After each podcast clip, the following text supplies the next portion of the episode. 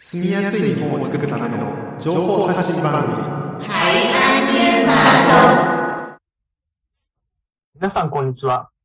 今回は、ベトナム夢神戸のルイと高谷が、日本に暮らすベトナム人に役立つ情報をお伝えします。Xin chào quý vị và các bạn, Thủy và Takaya của Việt Nam yêu mến Kobe xin được tiếp tục chia sẻ những thông tin hữu ích cho người Việt hiện đang sinh sống tại Nhật Bản trong chương trình ngày hôm nay. 2021年9月、第1回目の番組では、コムスタカ、外国人と共に生きる会の代表の中島慎一郎さんにご出演いただき、日本で妊娠して出産したベトナム人技能実習生の事例をご紹介いただきました。 Trong chương trình phát sóng lần thứ nhất vào tháng 9 năm 2021, chúng ta đã vinh dự được đón chào vị khách mời là bác Nakashima Shinichiro, chủ tịch nhóm sống cùng người nước ngoài Kumu Staka, đến chia sẻ về trường hợp thực tập sinh người Việt Nam mang thai và sinh con tại Nhật. 今回もコムスタカ、外国人と共に生きる会から、佐久間より子さんをゲストにお迎えして、ウェブサイト、日本での妊娠について教えていただきます。Tiếp nối chương trình lần trước thì ngày hôm nay, chị Sakuma Yoriko cũng là thành viên của nhóm sống cùng người nước ngoài Kumustaka đến tham gia chương trình với tư cách là khách mời, sẽ giới thiệu cho chúng ta về trang web có tên là Mang thai ở Nhật Bản. それでは佐久間さん、自己紹介をよろしくお願いいたします。Sau đây, xin mời chị Sakuma có đôi lời giới thiệu về bản thân mình. はい、こんにちは。コムスタカ外国人と共に生きる会の事務局員の佐久間より子と言います。コムスタカには2011年から活動に加わっています。コムスタカではこれまでに DV のサバイバー支援や熊本地震の時に多言語情報の発信、また被災した外国人シングルマザーのインタビュー調査など、主に移住女性の問題に取り組んでいます。本職は家族経営をしている動物病院で事務長として働いています。パートナーと猫3匹と 亀1匹で暮らしています。 Tôi tên là Sakuma Yuriko, ủy viên hội đồng nhóm sống cùng người nước ngoài Kumustaka. Tôi bắt đầu tham gia hoạt động của nhóm Kumustaka từ năm 2011. Ở nhóm Kumustaka, tôi chủ yếu tham gia hoạt động liên quan đến vấn đề của phụ nữ người nước ngoài, như là hỗ trợ những nạn nhân của bạo lực gia đình hay là truyền phát thông tin đa ngôn ngữ khi xảy ra động đất Kumamoto và thực hiện phỏng vấn những bà mẹ đơn thân là nạn nhân của động đất. Công việc thực sự của tôi là quản lý trưởng của một bệnh viện thú y do gia đình kinh doanh. Hiện tôi đang sinh sống cùng những người bạn ờ, là ba con mèo và một con rùa. では続いて、えー、ウェブサイト日本での妊娠を公開するまでの経緯というものを教えていただきたいと思います。 Sau đây thì chị ờ, Sakuma sẽ nói về quá trình cho đến khi thành lập trang web có tên là Mang thai ở Nhật Bản. 以前、コムスタカの代表の中島から妊娠した技能実習生からの相談が最近増えてきていることや、日本で妊娠したベトナム人技能実習生2人についての話があったと思います。私はその中の一人の舞さんの支援に直接関わりました。2019年12月の話です。これがきっかけで外国人技能実習生の妊娠出産問題に興味を持ちました。Lần trước thì bác Nakashima, chủ tịch nhóm Kumu Staka đã nói về sự gia tăng số lần yêu cầu xin tư vấn đến từ các bạn thực tập sinh đã mang thai trong thời gian gần đây. Và bác cũng đã giới thiệu về hai bạn thực tập sinh người Việt Nam đã mang thai tại Nhật. Trong đó thì có bạn Mai là người mà tôi đã trực tiếp hỗ trợ. Đó là câu chuyện của tháng 12 năm 2019. Chính điều này khiến tôi có một mối quan tâm tới vấn đề mang thai và sinh con tại Nhật của các bạn thực tập sinh. 当時、移住者と連帯するネットワーク、移住連という外国人支援の全国組織のフォーラムを2020年6月に熊本で開催する準備をしていました。そのフォーラムの分科会の一つが移住女性で、私はその担当になっていました。その分科会では、技能実習生や留学生などの移住女性のリプロダクティブヘルス、ライツをテーマにして、技能実習生などが望まない妊娠を開始するにはどうすればよいのか、妊娠しても送り返されないためにはどうすればよいのか、安心安全に出産するにはどうすればよいのかなどをお話し合いたいと企画していました。 Vào tháng 6 năm 2020, để chuẩn bị tổ chức diễn đàn, các tổ chức hỗ trợ người nước ngoài trên toàn quốc là mạng lưới kết nối người nước ngoài Ijuren. Tôi được giao là người phụ trách phát biểu về chủ đề người phụ nữ là người nước ngoài để mọi người cùng thảo luận. Do đó, tôi đã chọn đề tài là quyền sức khỏe sinh sản của phụ nữ người nước ngoài như là thực tập sinh hay là du học sinh và lên kế hoạch thảo luận như là thực tập sinh cần làm gì để tránh mang thai ngoài ý muốn, làm thế nào để họ có thể mang thai mà không bị đuổi về nước, làm thế nào để họ có thể an tâm sinh con một cách an toàn. しかし、新型コロナウイルス感染拡大のために全国フォーラムの開催は中止となって、この企画もなくなりました。 その後は私の仕事も忙しくなったこともあって、何もこの問題については取り組んでいませんでした。Tuy nhiên, do ảnh hưởng của dịch bệnh corona mà diễn đàn này đã bị hủy bỏ. Kế hoạch này cũng tan biến. Sau đó thì do bận công việc nên tôi cũng chưa thực hiện được gì để giải quyết vấn đề này. そんな時、2020年11月に熊本の芦北でベトナム人技能実習生が孤立出産をして死産した子供を遺棄したとして逮捕された事件が起こりました。この事件についてニュースで知った時に本当に申し訳ない気持ちになりました。もしこの問題について取り組んでいたら、もしかしたらこの技能実習生も妊娠して送り返されることは違法だということが伝わっていたかもしれない。支援につながって安全に子供を出産できていたかもしれないと思いました。Đến tháng 11 năm 2020, ở Ashikita, Kumamoto đã xảy ra sự kiện là một nữ thực tập sinh người Việt Nam tự mình sinh con rồi bị bắt vì tội vứt bỏ xác thai nhi chết khi vừa sinh ra. Sau khi biết được thông tin này qua thời sự thì tôi thấy rất là có lỗi. Nếu như tôi nỗ lực thực hiện giải quyết vấn đề này thì có lẽ sẽ truyền tải được thông tin đến người thực tập sinh này rằng việc mang thai rồi bị đuổi về nước là không đúng pháp luật. Từ đó thì có thể hỗ trợ người thực tập sinh này có thể sinh con một cách an toàn. そこで何かアクションを起こさなければいけないと思って、コムスタカーのメンバーや他の外国人支援をしている団体や個人に連絡を取って何ができるかを話し合いました。そして技能実習生などを対象に妊娠サイトを多言語で作ることにしました。それが日本での妊娠というサイトです。và nghĩ rằng là không thể không hành động nên tôi đã liên lạc tới các thành viên trong nhóm Kumu Staka và từng cá nhân tổ chức hiện đang hoạt động hỗ trợ người nước ngoài để cùng trao đổi xem có thể làm được điều gì. Sau đó thì quyết định tạo lập uh, tạo ra một trang web đa ngôn ngữ về chủ đề mang thai dành cho đối tượng là nữ thực tập sinh và đó chính là trang web mang thai ở Nhật Bản. このサイトでは 技能実習生や留学生などの外国人のために Q&A 形式で日本での避妊や妊娠、出産について紹介しています。日本で妊娠をしたかもしれない人、妊娠して悩んでいる人などに読んでほしいです。もし妊娠した場合は一人で悩まないで必ず相談をしてほしいです。このサイトでは熊本県に住んでいる人を対象に考えたので、熊本の相談窓口を紹介しています。でも、熊本以外に住んでいる方でも相談してきてくださったら、住んでいる近くの相談窓口を紹介することができます。Trong web này giới thiệu nội dung về việc trắng thai, mang thai và sinh con tại Nhật dưới hình thức câu hỏi, câu trả lời dành cho người nước ngoài như thực tập sinh và du học sinh. Tôi mong muốn những ai đang mang thai ở Nhật, những ai đang lo lắng về việc mang thai, hãy đọc trang web này. Những trường hợp đang mang thai hay là sắp sinh con thì đừng lo lắng một mình mà hãy liên lạc tới chúng tôi. Trang web này được tạo ra dành cho đối tượng là người sinh sống trong tỉnh Kumamoto, nên giới thiệu cửa sổ tư vấn ở Kumamoto. Tuy nhiên, những ai sinh sống ngoài tỉnh Kumamoto nếu liên lạc tới chúng tôi thì chúng tôi cũng có thể giới thiệu cửa sổ liên lạc gần nơi họ sinh sống. 次にサイトの内容を詳しく説明したいと思います。 Và tiếp theo tôi sẽ giới thiệu cụ thể về nội dung của trang web. このサイトでは技能実習生や留学生などの外国人のために Q&A 形式で日本での避妊や妊娠、出産について紹介しています。今はベトナム語、英語、ネパール語、日本語があり、現在中国語のサイトを作成中です。日本で妊娠をしたかもしれない人、妊娠して悩んでいる人などに読んでほしいです。もし妊娠した場合は、一人で悩まないで必ず相談をしてほしいです。このサイトは熊本県に住んでいる人を対象に考えたので、熊本の相談窓口を紹介しています。でも、熊本以外に住んでいる方でも相談してきてくださったら、住んでいる近くの相談窓口を紹介することができます。Trang web này giới thiệu nội dung về việc tránh thai, mang thai và sinh con tại Nhật dưới hình thức câu hỏi câu trả lời dành cho người nước ngoài như thực tập sinh và du học sinh. Hiện trang web được hiển thị bằng tiếng Nhật, tiếng Việt, tiếng Anh, tiếng Nepal và phần hiển thị bằng tiếng Trung thì đang được uh, trong quá trình hoàn thiện.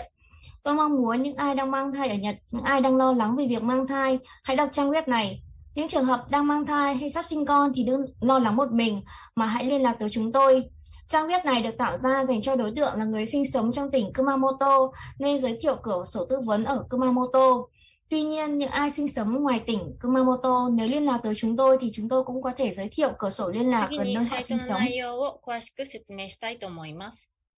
Tiếp theo, tôi sẽ giới thiệu cụ thể về まず nội は dung của 日 trang 本で web. の避妊について紹介しています。日本での避妊法は外国に比べてとても選択肢が狭いです。 日本で広く使われているのは男性用コンドームです。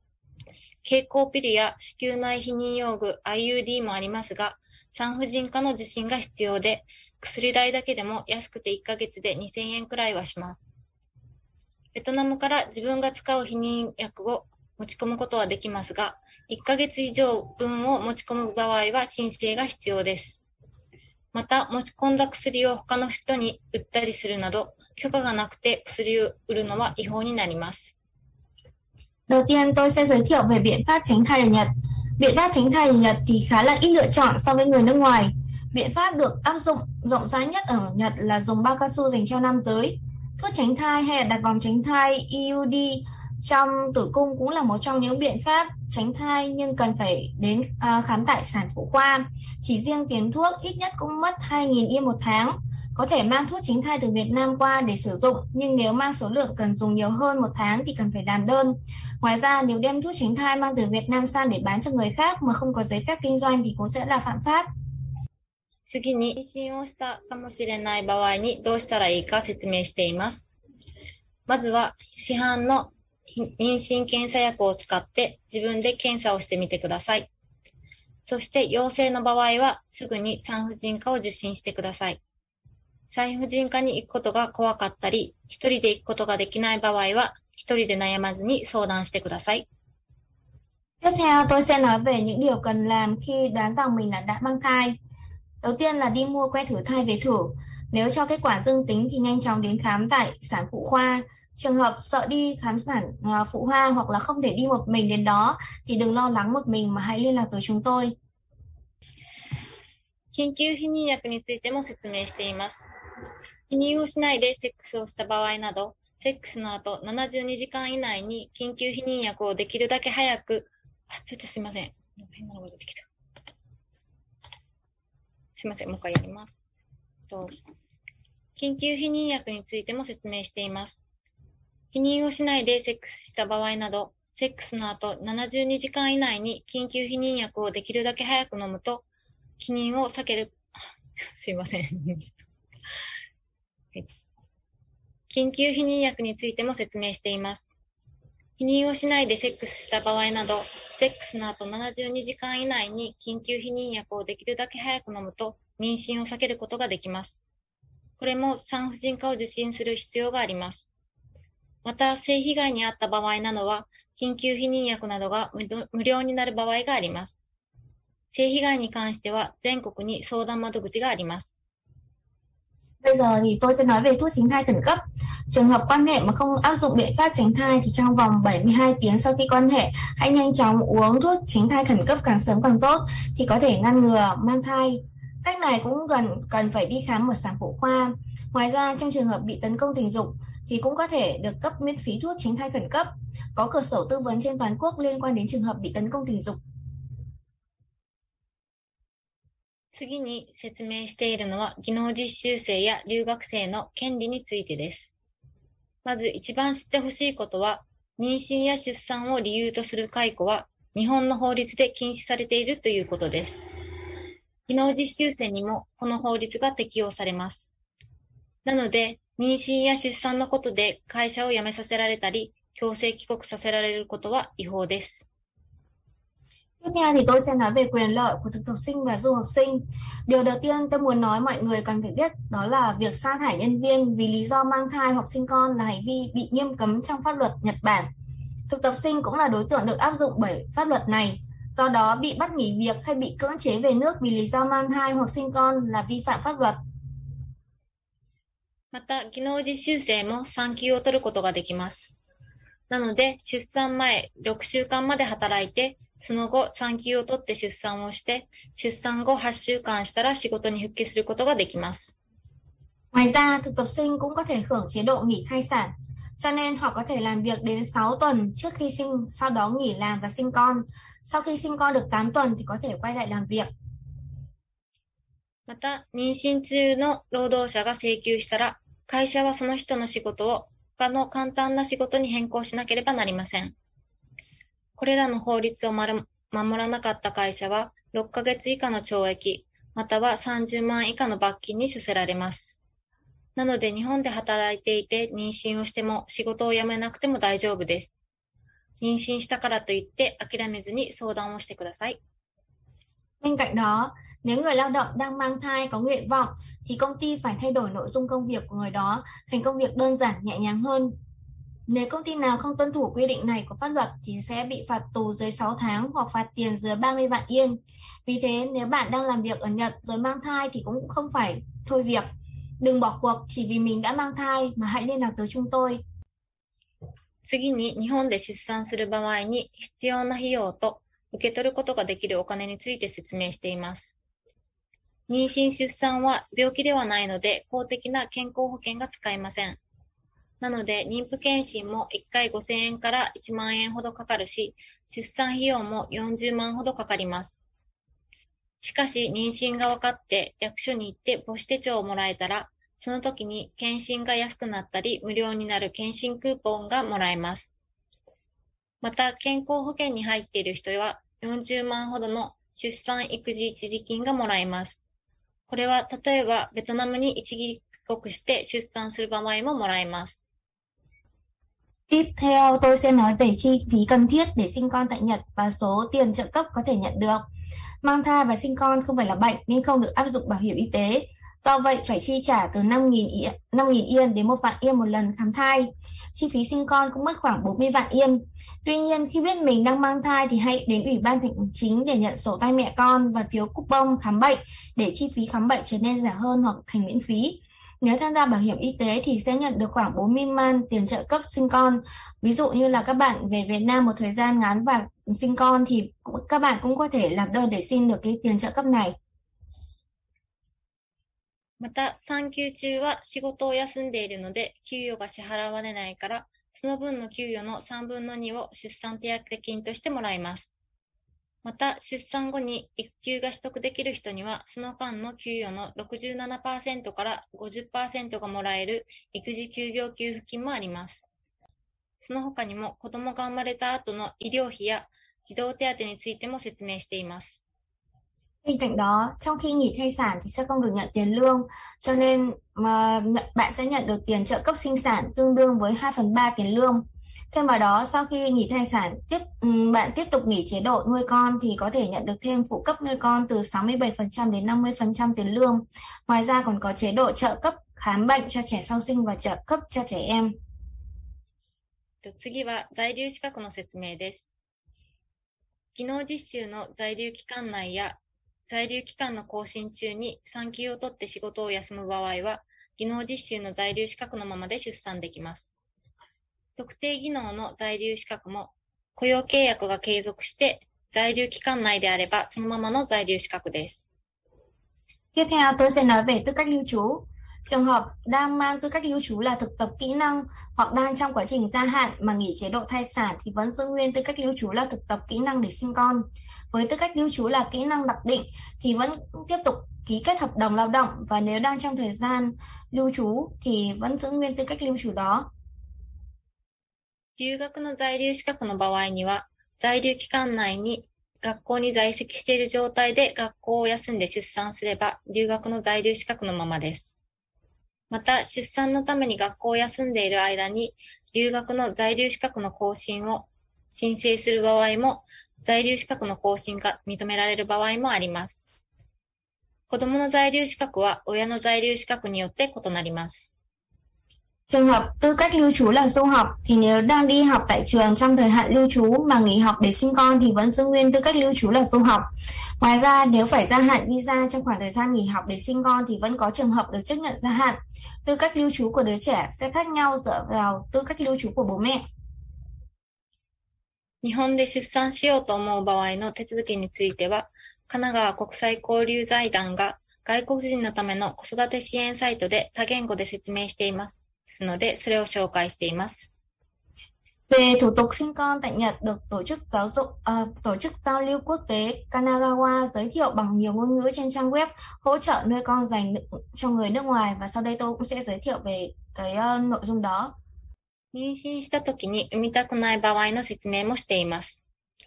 日本では妊娠22週未満では中絶ができますが、手術しか方法がありません。医師の指導を受けないで自分で薬を飲んで中絶するのは危険です。また、ベトナムから送ってもらったり、自分で持ってきた薬を飲んで中絶すると、自己堕胎罪となって1年間の懲役になります。また、産むしかないけれど育てられない場合は、児童相談所や市町村の子育て支援課が相談に乗ってくれるので、すぐに相談をしてください。Bên cạnh đó thì trên trang web cũng đề cập tới trường hợp không muốn sinh con khi đã mang thai. Ờ, Ở Nhật có thể phá thai nếu tuổi thai chưa quá 22 tuần, nhưng chỉ có một cách duy nhất là phải thực hiện phẫu thuật. Việc không nghe theo chỉ dẫn của bác sĩ mà tự ý thuộc uống thuốc phá thai là cực kỳ nguy hiểm. Nếu nhờ người mang thuốc phá thai từ nước mẹ đẻ sang hoặc là tự ý uống thuốc phá thai do mình mang sang sẽ bị kết thành tội danh tự phá thai và sẽ bị phạt tù dưới một năm. Ngoài ra, trường hợp không còn sự lựa chọn nào ngoài việc sinh con nhưng không thể nuôi con thì hãy liên lạc tới Trung tâm Tư vấn Trẻ Em và Bộ phận Nuôi hỗ trợ dạy trẻ tại địa phương. 最後に、サイトでは日本で出産をした技能実習生や留学生の体験談も紹介しています。Cuối cùng thì tôi sẽ giới thiệu ờ, nội dung về câu chuyện trải nghiệm của những thực tập sinh và du học sinh đã sinh con tại Nhật. 日本での妊娠のサイトでは以上のようなことを詳しく説明しています。また、避妊や妊娠、出産についてどうしたらいいかわからない方は、まずはウェブサイトを読んでいただけたらと思います。技能実習生などが妊娠し出産することはとても大変ですし、不安なことが多いと思います。でも絶対に一人で悩まないでほしいです。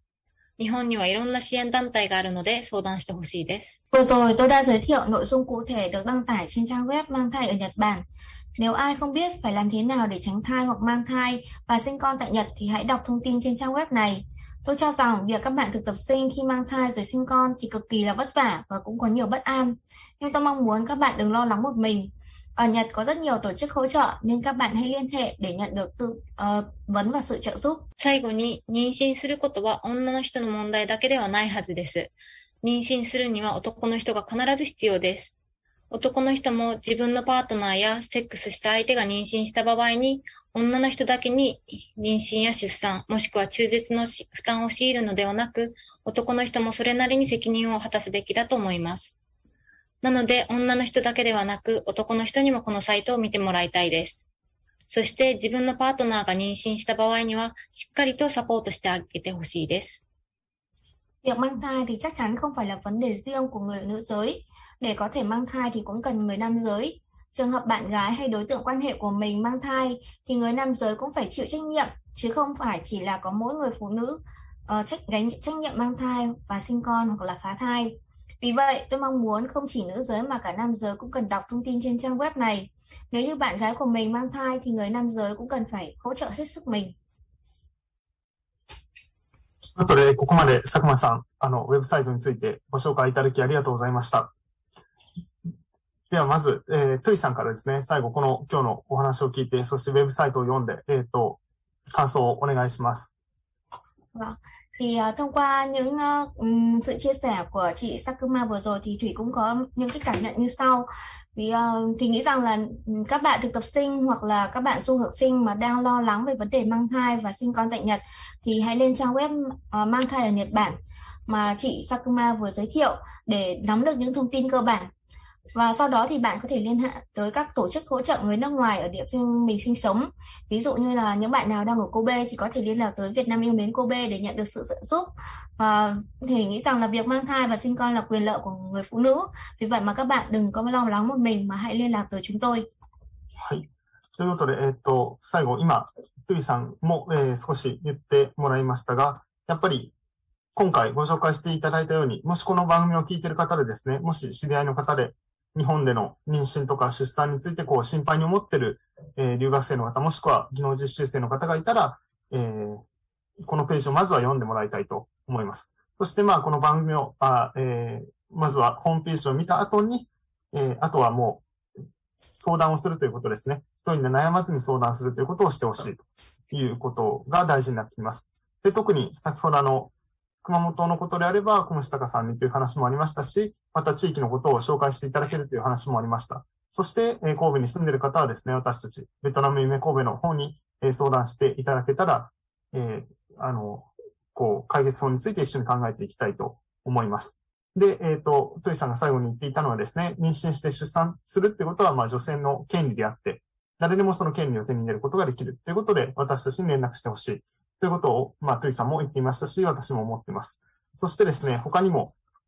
まあ思うのは、えー、佐久間さんが最後に言っていたことですね。私もこの番組を作ることを通して、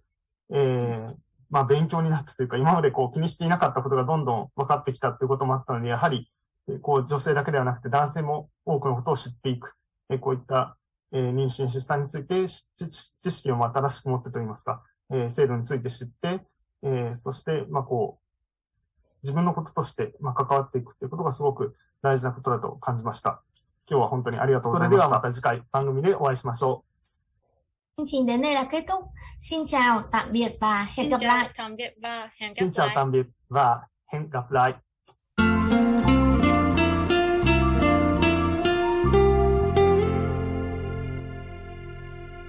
いらない命は一つもないよ。あなたが、あなたが、必要だよ。